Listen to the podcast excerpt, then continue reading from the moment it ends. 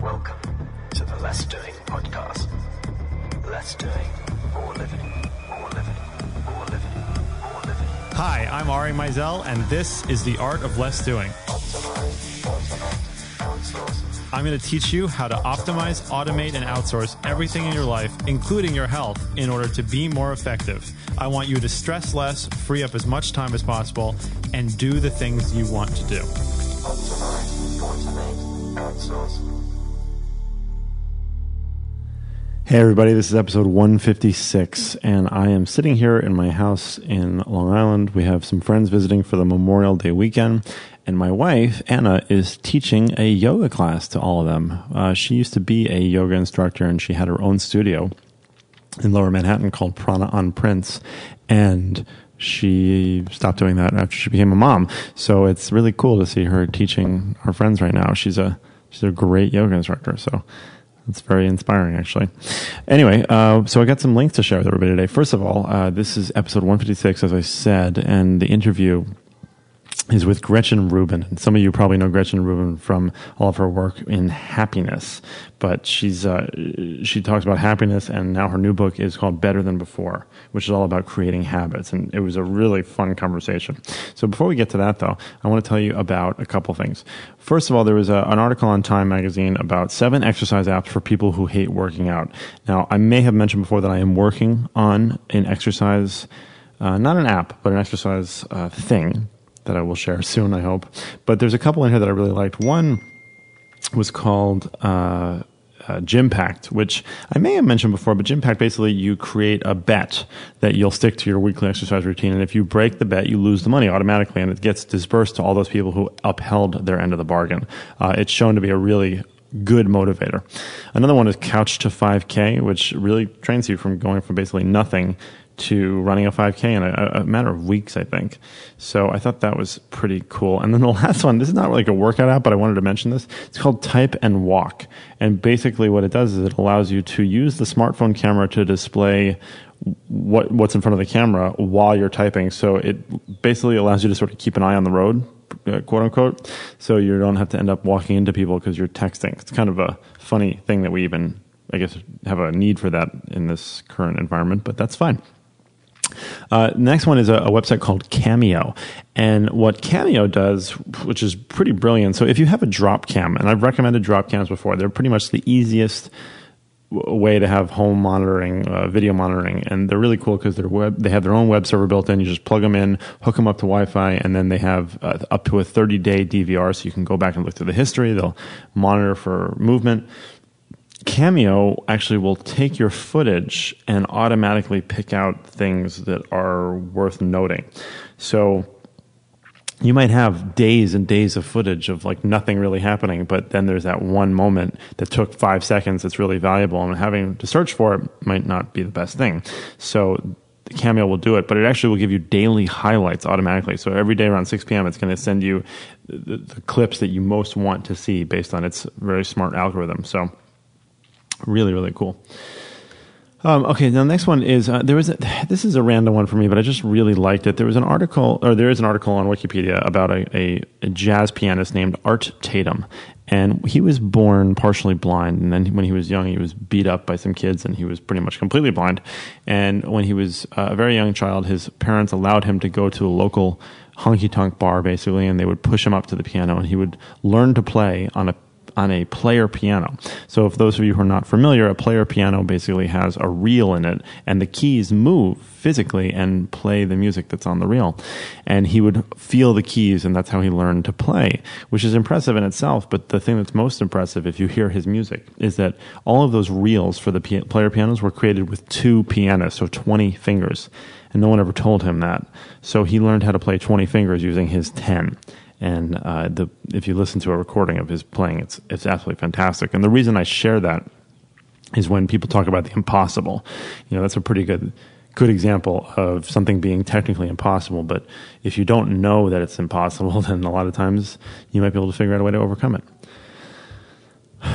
So the next one is about Tylenol, and this one was pretty fascinating to me. Uh, they found they did the study and they found that Tylenol actually dulls emotional pain as well. So uh, people are familiar with taking Tylenol for fevers or for you know minor aches and pains, but it turns out that it actually will dull emotional pain as well, like heartache uh, or or sadness, which is kind of amazing. Uh, not only that it will do that and work for that, but that it will actually uh, it could be used beneficially if you want for that, depending on I guess what kind of scenario you're in. But basically, the researchers showed a bunch of emotional images on a computer screen and had people rate them for how much emotion they felt, and it wasn't just uh, negative stuff; it was positive images too. And the people who'd taken the Tylenol had a 20% reduction in emotional response based on the uh, compared to the ones who hadn't taken something. So you may or may not be able to use that kind of information, but it's kind of fascinating to see that a, a painkiller can actually have that kind of an effect. And the next thing I want to share, this one's a, a, little bit overdue, but I've been talking about Mary Meckley quite a bit, I think, over the last few weeks. Uh, she was at the Less Doing Live event. She is the the the brilliant mind behind the Daily Meditation podcast. She delivers a daily meditation through her podcast, and it's absolutely wonderful. And it is it's how I meditate. And she and I have gotten to know each other, and she was so kind enough to do a seven day meditation series for productivity. So I, have shared the link in the show notes here. You can actually go through the entire seven day series if you want. And the the deal is that it makes you meditate, but it also is a it's a meditation to make you more productive. And I think it's absolutely brilliant. So big hats off to Mary for sharing that with all of us. So the next one is uh, this is a cool uh, wearable. It's an environmental tracker. And first of all, it's beautiful. It looks kind of like the com badge from Star Trek. And this it's called the uh, the the ZOA basically or the ZOA. I'm not even sure how to pronounce it, but it, it's measuring air quality, UV light, humidity, temperature, uh, and it it gives you a, a, snapshot of your environment.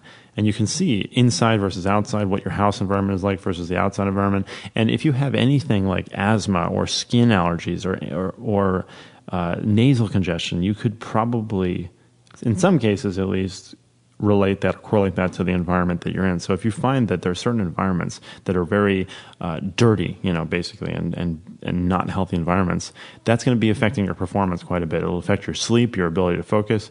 So you may be able to actually identify areas that are hurting you. It's pretty cool. Really, really cool. Um, now I got two articles from Medical Daily, and the, I, I, love both of these. But first of all, there's one about sugar, and it says that sugar provides better stress relief than aspartame. Why we eat junk food when we're stressed? So I, I've talked at length about sugar addiction, my own struggles with sugar addiction, and basically they found that sugar or drinking i think that what they did was they had women drink sucrose and they found that their hormone uh, cortisol the stress hormone dropped and when they were asked to do the same thing uh, for people with uh, drinking aspartame, which is an artificial sweetener and has been shown to link to cancer and is what they used to use in Diet Coke, I believe, they found that that did not have the same effect in lowering cortisol. So, on the one hand, that's not necessarily good usable news, but it also shows that in a pinch, technically, you know, there is a reason behind why we actually crave this stuff. And artificial sweeteners really won't have the same effect that actual sugar might. Not to say that you should go out and eat a bunch of sugar. It's a, eating lots of sugar is not going to help your stress levels in the long term because eventually that's going to cause all sorts of other issues that will probably raise your hormones quite a bit. But in the short term, it's uh, it's pretty interesting information. And then the last article I want to share is uh, this is ending on a very positive note, I'd say. Looking into a dog's eyes triggers the release of oxytocin. So oxytocin is the the love hormone, the cuddling hormone. It's what you get when you hug someone that you care about, or uh, actually from any physical contact. A, a handshake will do it. And uh, oddly enough, women tend to get less oxytocin out of a situation than men do. So they, basically, if you go for a quick hug, a man might get his fill of oxytocin, whereas a woman won't. So they need to hold on a little longer. But what they found was that looking into the eyes of a dog releases the love hormone oxytocin. Now, I have two dogs, and they have the most soulful eyes, and every time I look at them, I just feel love. And I guess this is why. Oxytocin is something that we could all use a little bit more of. It's it's again, it's the it's the love hormone. It makes you feel all warm and fuzzy. So if you look into the dogs, the into the eyes of your dog, it, it actually will help raise that hormone, and I highly recommend it. So anyway, um, I hope everybody is having a wonderful, wonderful Memorial Day weekend. And before we get into the interview, I just want to say one last thing, which is that we have a number of programs at Less Doing, at the Art of Less Doing, that really help people improve their performance, help you be more productive, deal with inbox issues, uh, your health, your sleep, uh, overwhelm in general. We want to help people be as productive as possible. So if you head over to lessdoing.com and you sign up for the newsletter, you can get a free 30 minute consultation with one of my Less Doing certified coaches. And that's it. There's no pitch, there's nothing. We just are offering this as a way of sort of seeing what people need. And if they want to go further into the program, they certainly can find out more about that. But if you go to lessdoing.com, sign up for the email list, you can get a free 30 minute consultation with a Less Doing certified coach. And I hope you do because I want to make you optimize, automate, and outsource everything in your life so that you can be more effective. Thanks for listening and enjoy the interview with Gretchen Rubin. And now for feature interview. So now I'm speaking with Gretchen Rubin, who is a New York Times bestselling author of a couple books that we're actually going to talk about today. Uh, the first one was The Happiness Project, and the new one, I, I love the title. It's Better Than Before Mastering the Habits of Our Everyday Lives. So, uh, Gretchen, thank you for taking the time to talk to me. Oh, thank you. I'm great, great to have this chance to talk to you. Sure. So uh, let, us spend a few minutes talking about the Happiness Project first, because I want to give people some of the background on that. And it was such a such a a groundbreaking book as far as I'm concerned. So, how did that how did that come about? Um, well, I had been a writer. Um, I'd written several books, and I was finishing up my biography of uh, Kennedy when I was on a city bus in the rain, and I looked out the window and thought, what do I want from life anyway? You know, I had one of those rare opportunities for reflection. And I thought, well, I want to be happy. And I realized I didn't spend any time thinking about whether I was happy or how I could be happier. And I thought, okay, I should have a happiness project. And that was the phrase that came into my mind. And I ran out the next day to the library and got a huge stack of books and started researching happiness because um, I wanted to see, well, what we what what should I do? And if I did it, would it make a difference? And at first, I was just going to do it for myself. Um, but before long, I realized it was so rich and so interesting.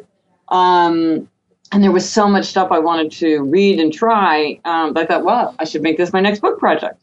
And so I did. and, and, so, what? First of all, I, I mean, I, have read it a couple times actually. But what can you share with everyone, maybe who hasn't read it, one or two of the things that you tried and that found that that were really helpful? Oh, I tried so many things. I, I know. Mean, one of the things that I started with um, was to boost energy because I figured if I had more energy, then everything else would be easier.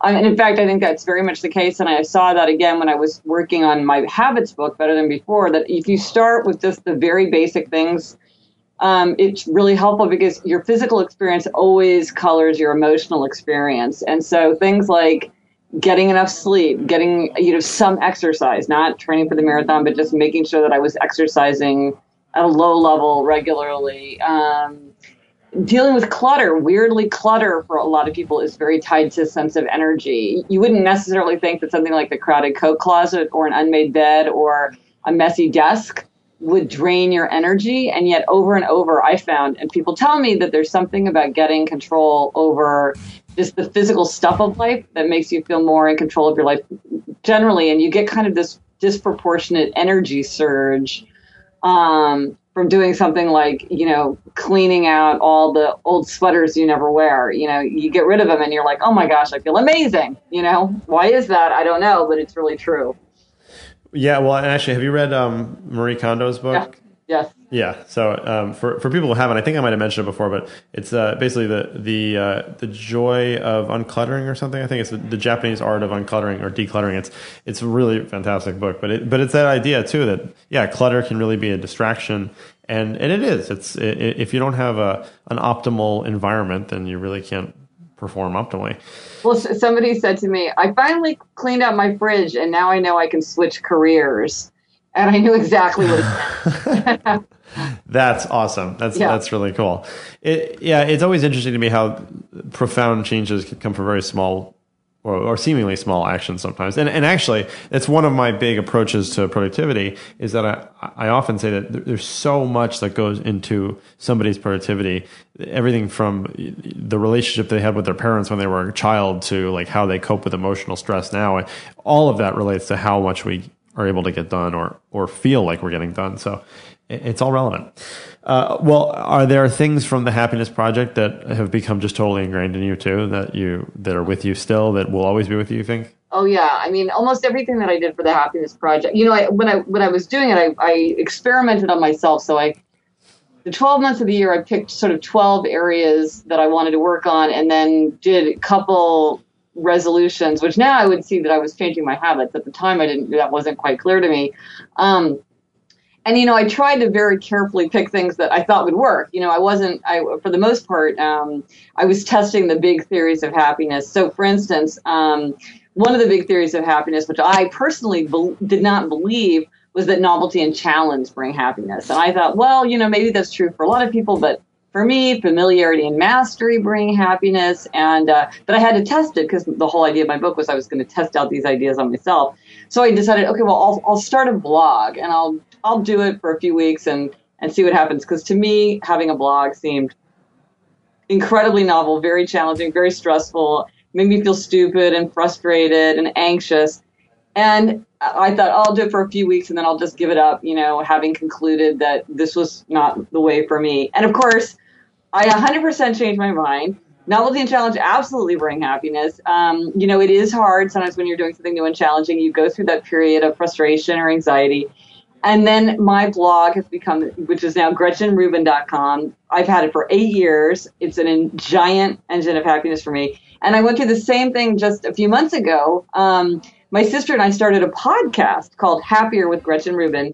And I thought to myself, you know, it feels so unfamiliar. I don't know what I'm doing. I'm going to feel anxious. It's going to feel like a lot of work. Um, in this case, though, I was doing it with my sister, so that was going to be really fun.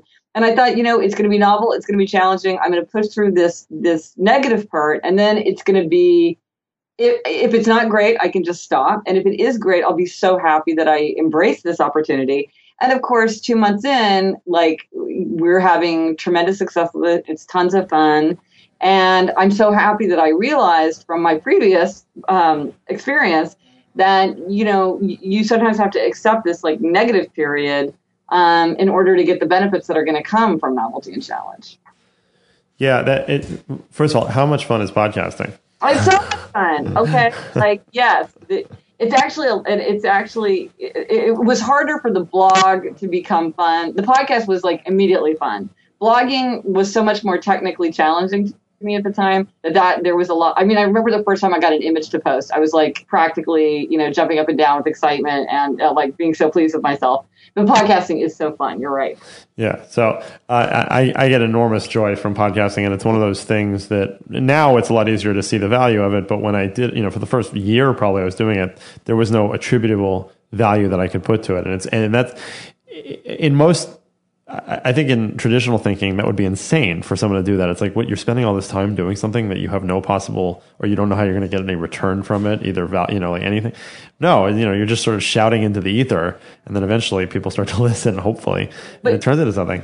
But you know that's a very good point because i think that's something that comes up with habits a lot is that like people sometimes fantasize that there's going to be this amazing change like oh i'm going to do this for a week and then i'm going to have so much more energy or my body's going to be completely different or oh i'm going to you know like sometimes you just have to trust that you're that you know you know you're doing the right thing and you have the satisfaction of knowing that you're doing the thing that you want to expect from yourself and you have to be patient because you don't always see sometimes you do sometimes you see immediate returns sometimes it's very gradual and you you just sort of have to accept that you're doing something because you know it's the right thing for you even if you um, even if you don't see like a giant you know transformation or a giant change um,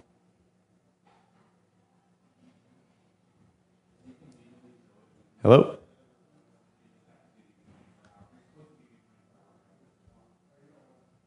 Gretchen? No, I see there's a uh, warning sign. Are you there? Yeah. Okay. Uh, even if I, I lost you, at even if you don't see the change. Hello, Gretchen. Are you there? Yes. Can you hear me? Okay. I, I, I, Okay. It says internet connection problem. Okay. I I think we're okay now. So I lost you at um, even if you don't see the change. Okay. Um, even if you don't see the change right away, um, a lot of times it's it's you know you know that you're doing uh, the thing that you want to expect from yourself, that you're doing the thing that's going to pay off in the long run. So you have to stick to it, even if that immediate payoff isn't there. Right. Well, and that's actually a pretty good segue into talking about habits. Yes. So, what got you interested in habits? Well, it was interesting because you know I wrote I wrote the Happiness Project, wrote Happier at Home, and so I'd been reading and thinking and talking to people about happiness for years. And I began to notice a pattern, which was that when I talked to people about either a big happiness boost that they'd had, or more often a big challenge that they were struggling with, they often pointed to something that really was a matter of habit. Like somebody would say, Oh my gosh, I'm just exhausted all the time. But really, that was about the habit of getting enough sleep. And so I became increasingly drawn to this idea of um, of the role that habits play in our lives. That you know, they research suggested about 40% of our daily lives is shaped by habits. The role that they play, and then why is it that sometimes we can change them, and it's weirdly easy to change them, and then sometimes it seems like we struggle and struggle to change them, no matter how much we want to. And so I became very, very um, uh, fascinated by habits and by the desire to kind of crack the riddle of habits. There was so much about it to me that was seemed puzzling. Um, I really wanted to figure it out. Okay. So, what what did you get started? Like, what's a habit that you've traditionally had a problem with keeping? Well, so here's one of the things that's interesting that I discovered about myself when I was writing this is when I went into this book, I thought I was a pretty typical person. And when I was writing about happiness, happiness, I was pretty typical. They've got these one to 10 scales. And on a one to 10 scale, I'm a seven, which is very typical. So it's kind of like your average person. And I figured that that would be the same with habits. Everybody wants to be an average person, right?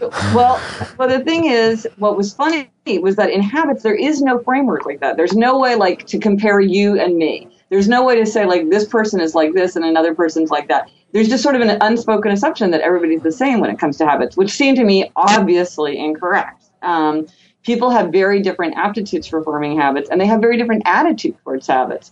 Um, and I noticed this because when I started saying I was writing about habits, several people said to me, "Why would you write about something that has such a negative connotation?" And I was like, mm, to me, habit has a very positive connotation. I'm surprised that you would say that, but I noticed that several people had made that remark. So, one of the things that I learned writing this book is that I came up with this framework called the Four Tendencies, which divides all of humanity into four categories of people. I love to divide people. They say there are two kinds of people those who like to divide people into two kinds of people, and those who don't. and I'm definitely the kind who does like to divide people into categories. So, this is a framework that divides all of humanity into four categories, four tendencies. Um, and if you're curious, you can go onto my site, gretchenrubin.com, and there's a quiz you can take that will tell you what you are. And what I learned about myself is that I'm actually in a very small category, very unu- like not that many people are in my tendency, which is the upholder tendency.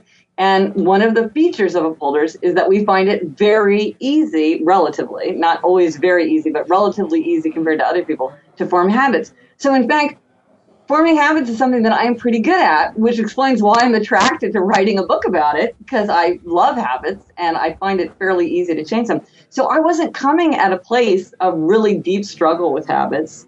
Um, but um, but it took me a while to understand why that was true. That I was like part of this kind of freaky fringe.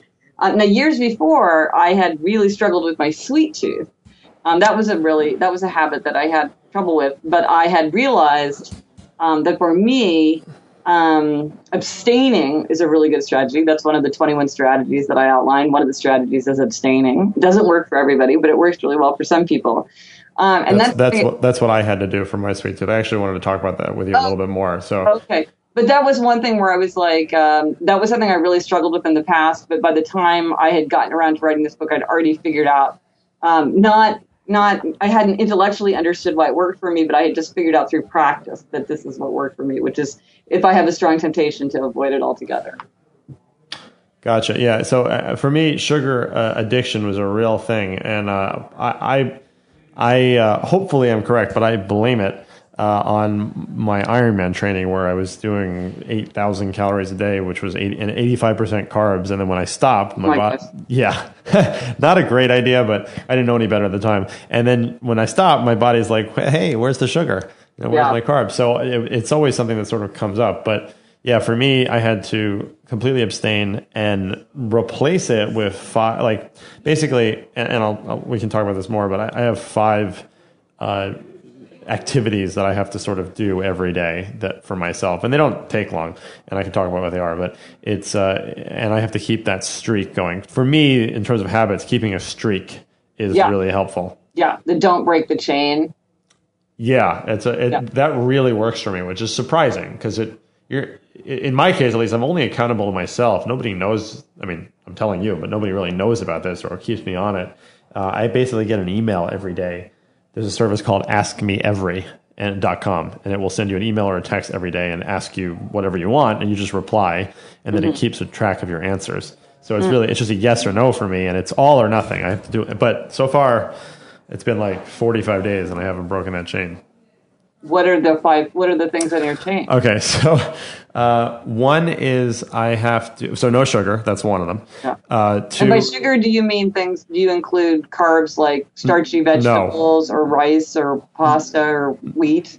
Well, I rarely eat pasta anyway. It's real, uh, but um, uh, no, I, I, I, rice is definitely a part of my diet. I basically mean no added sugar. So I'm not going to have any sweets. Nothing that has. A, I don't eat a lot of things with labels. Period. But anything if there's sugar on, on the label as an ingredient in any form, whether Right. it's fructose or even xylitol, then no.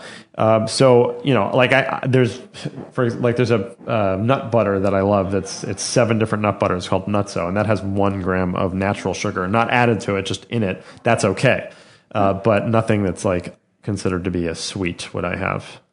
Because I'm one of those low carb fanatics. Uh, and so I, I'm very, I'm a, I eat a very high fat diet. I just, Yeah. I don't avoid Yeah. carbs, but I, uh, I don't have a lot of carbs. Right. So I, okay, so no sugar, uh, meditate.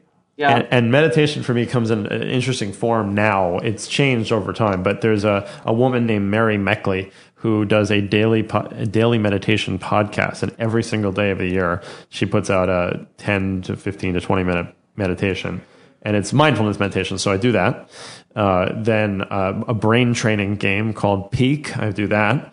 Uh, the third, what's the um, uh, exercise. And for me, exercise, if I'm having a like a really busy day or something, I'll still do you know ten push-ups. Like that's that still counts for me as exercise, and I can check off the box with that because.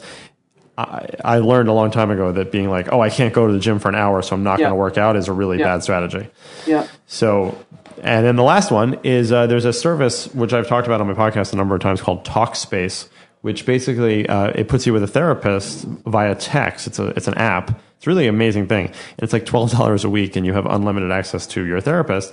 And uh, to me, it's it, it's more like I write a journal and somebody else reviews it. That's kind of so I have to.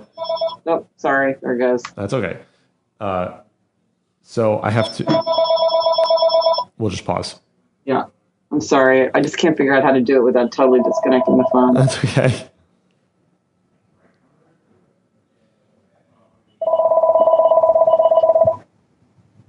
Course, it's a telemarketer too, so Uh huh. nobody I know actually calls me anymore. Right? Right.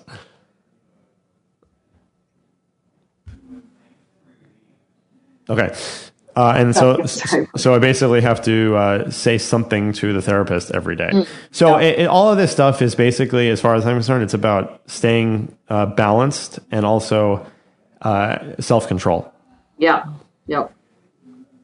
Yep. Self mastery is so important. Um, but the one thing I would say is that it's it's have you thought through what would happen if you broke the chain? Because sometimes people um, that's the strategy of safeguards in my system, which is it's absolutely true that it's like keeping not breaking a chain is incredibly can be incredibly effective. But sometimes a person must break the chain, or you know something happens and you just you do break the chain. So you always want to have a plan for like okay it's not such a big deal. You know, this doesn't mean that I've blown it all together. You know, it was one day, whatever, and get back on the horse. Because there's sort of a, a, an assumption among some people that and this doesn't sound like your th- th- what's true in your case, but some people assume that if they load themselves with guilt and shame, if they if they break a good habit, that that will kind of excite them and give them uh, the desire to stick better to that habit. But what research shows is that people who show compassion to themselves if they break a chain um, do better about getting back back in back into it and not just like you know saying like well you know I had one mini cupcake so I just blew my diet and now you know I might as well just eat everything in sight and like give up altogether. That's me. Uh, what? That's me. oh yeah yeah yeah. So you know because it, it's sort of like well you know uh, that wasn't my best day. I'll do better next time. I've learned my lesson. Next time I'll you know I'll I'll have the safeguard. Um, because sometimes you know it's it's helpful to plan for failure because we don't want to fail. It's it's really great to keep that chain going, but every once in a while, you know, there's something something happens, and um, I mean, I remember this funny story where somebody was telling telling me that his wife was quitting smoking, and she said to him, "I'm just telling you right now that I've quit smoking, and if you see me smoking a cigarette, just remind me that I've quit smoking." And before I wrote this book about habit, I would have thought that was crazy, but now I understand what she was saying to herself. She's like even if I screw up and have a cigarette, I still quit smoking. I'm not gonna I'm not gonna change that. Like that is what's happening now. I'm quitting smoking. And um, and she did successfully quit smoking. So, but it probably would be easier if you if you never did smoke a cigarette. But if you did, you can still be a you can still quit smoking. Yeah, that and and there's that thing about people quitting smoking. It's so easy they can do it dozens of times. Yeah, yeah, right, right. right. Um, well, see, that's the funny thing with me. I don't have a generally addictive personality. I actually did. I, I was a smoker, believe it or not, when I was working in construction. I, I was smoking a pack a day at one point. point, and um, when I put down my last cigarette, I, I, never had another one. And I said that I was like, "This is my last cigarette." And right. it, but uh, the argument could be that I wasn't actually addicted to cigarettes. So it, it's hard to say. I mean, was, what about for you though with with sugar? What was? I mean, you said abstaining, but was that it? You just went cold turkey, or what's well, the? Well, I, you know, and, and there, it sort of happened in two stages because, like, years before, I had read this funny thing. Um, Samuel Johnson is one of my favorite authors, the 18th century British essayist, and there was this this anecdote where he was at a party and someone said, asked him if he would take a little wine, and he said, "I can't take a little. Abstinence is as easy to me as temperance would be difficult." Meaning that he could give it up altogether. He could say no altogether, but he couldn't have just a little bit. And, I, and when I read that, I thought that's absolutely true for me. When it comes to a strong temptation, I don't have trouble having no cookies. But if I had one cookie, then I want seven cookies. Um, and I realized that for me, abstaining was easier. Um, and uh, and so it was just easier to like have no Halloween. You know, when it's Halloween and my kids have candy all over the place, I'd say I'm having no Halloween candy. That's easier than saying like I can have two little pieces today, or does this one count? This one's so little. Oh, did I already have two? Oh, well, I'm not going to have any tomorrow, so I can have one today. You know, just getting out of all that noise. Yeah. Um, oh, sorry. And, and this happens with technology too. I think a lot of people have trouble managing. Like my sister had to delete Candy Crush. She couldn't play a little Candy Crush um, somebody said to me, I can't go to ESPN.com. Like, if I go, it's three hours. There's no middle ground. The only way I can not waste time on it is to never go because it's just, I can't, I can't have a little. Right. So uh, I, I, like to say that I'm very binary. You know, for me, it's yeah. like all or nothing, and yeah. that that's a very good thing in a lot of situations, obviously, but but not in others. And uh, that's a that's a really good example you give. Because so my wife is is French, and she would probably attribute part of this to the fact that she's French because it's culturally it's a very common thing. But like if you take a bar of dark chocolate and you give it to her, she's the type of person who can take a bite, put it back on the shelf, wrap it up. Four days later, maybe take another bite. I'm the type of person who where I would get a bar of chocolate and it would not make it to the checkout line of the of the yeah. the grocery store. You know, so and that's and I was done. It's like it was almost like I was just I opened it, so I'm going to finish it. Well, uh, see, and that I mean, and I use that exact example of the chocolate bar as the sign because because some people are like us, they're abstainers, but then there's moderators like your wife and they can have they do better when they get kind of panicky and rebellious if they're told they can never have anything. They do better when they can have it sometimes or a little bit and they often will and if they, and if they know they can have it often they don't even want it.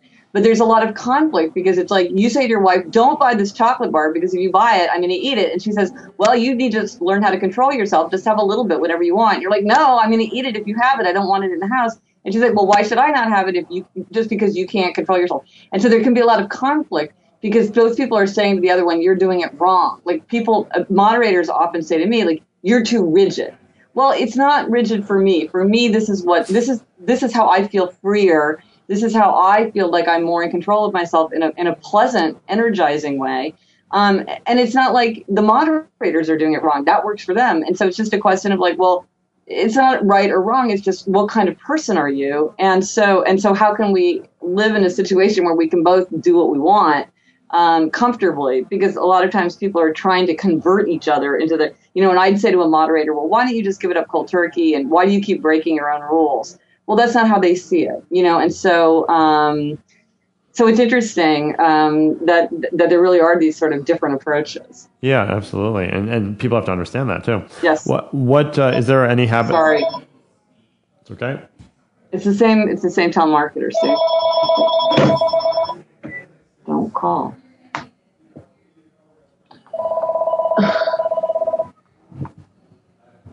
Are you where are you located?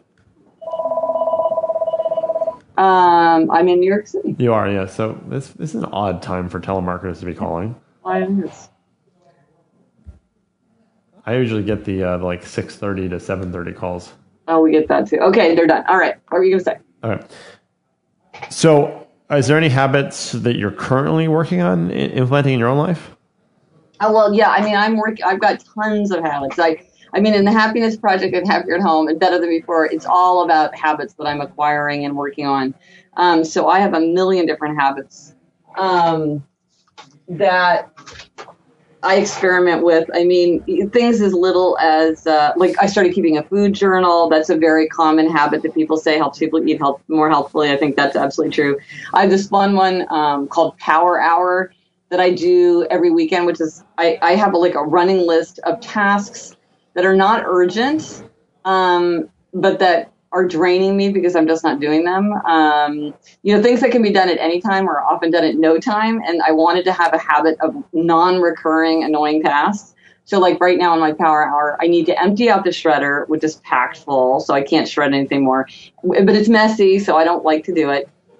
Do that and then do all my shredding that I need to do. Um, uh, a, a really good one. This is one, you know, you I always heard this and I was amazed at how well it worked, which is to brush your teeth after dinner as a way to stop yourself from night snacking.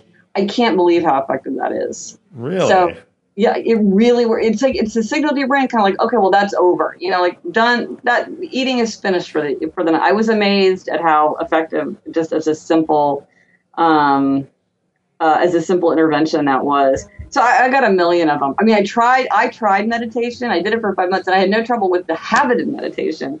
But meditation itself did did nothing good for me, and was starting to really like make me deeply frustrated and annoyed, which I felt like was contrary to the whole point of meditation.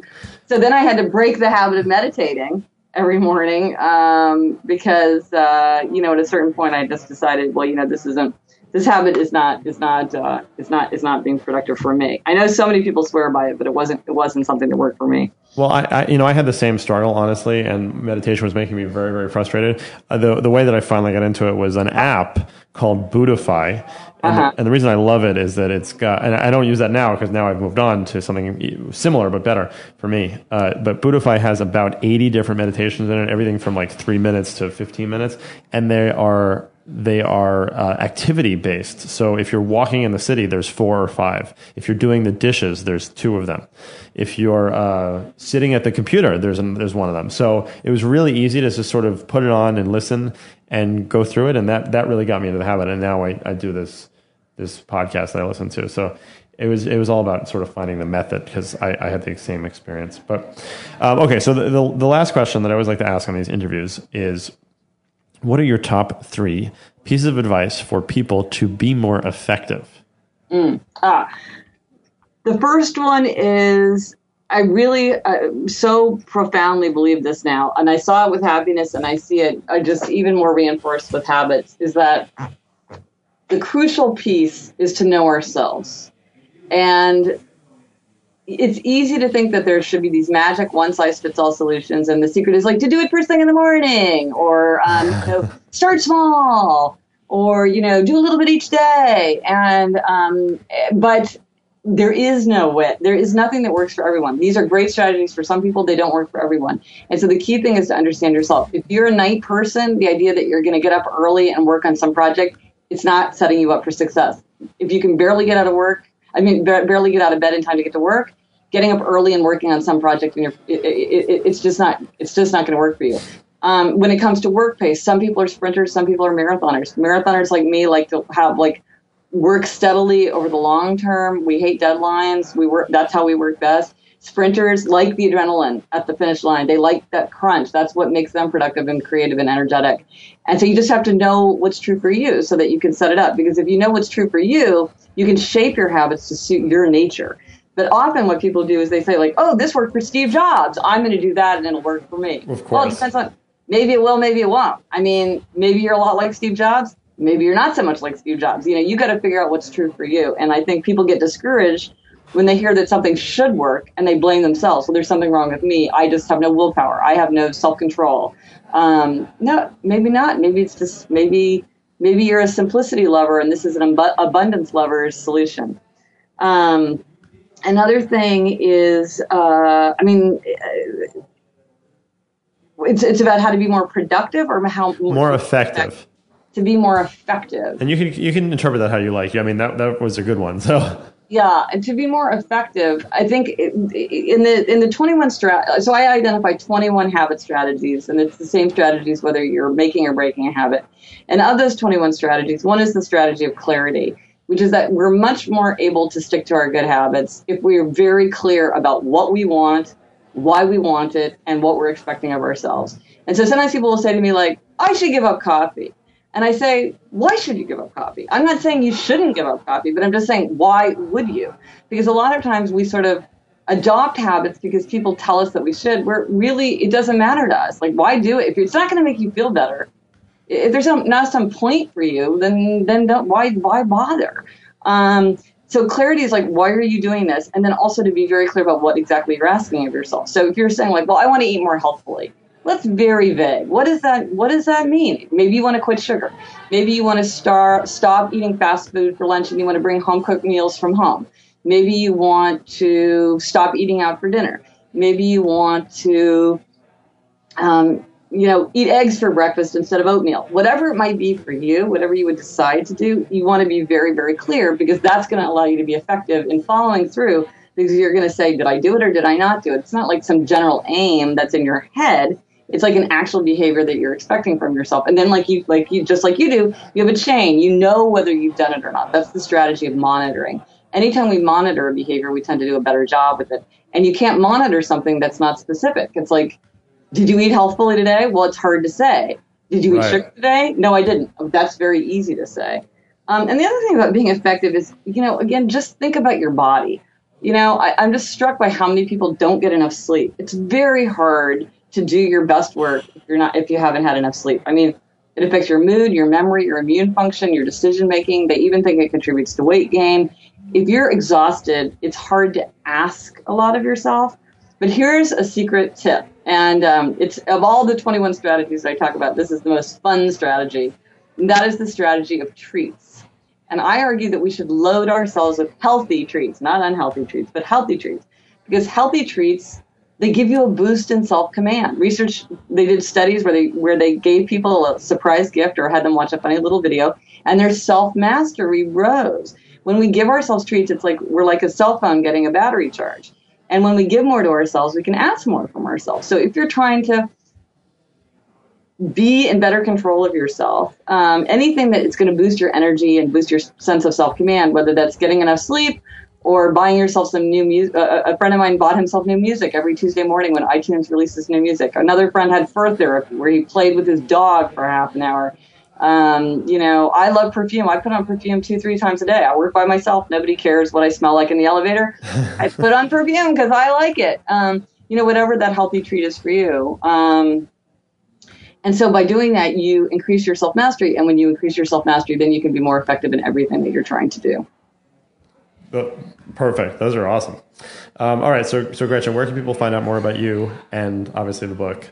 Um, I have a site where I post almost every day called GretchenRubin.com. Um, I also have a new podcast with my sister where we talk about happiness and good habits, and uh, and we're sisters, so we don't let each other get away with much. We talk a lot about our own experiences, and that's called Happier with Gretchen Rubin. Um, and on my site, I have a lot of resources. There's discussion guides. There's a starter kit. A lot of people, when they're trying to change their habits, they want to start an accountability group for people who are going to hold themselves accountable for Yeah. changing habits. So I have a starter kit if you want to start a group like that. And I have discussion guides for book groups and work groups and spirituality groups and a bunch of, uh, I have a, a checklist that has all the 21 strategies listed on it. So if you identify a very concrete habit that you want to change, like, uh, you know, uh, you know, meditate every morning before work. Um, it goes through, you can like go through all 21 strategies and see all the different things, all the options that are open to you in terms of changing that habit. That's something that a lot of people have said they found useful. So there's a ton, ton of stuff there.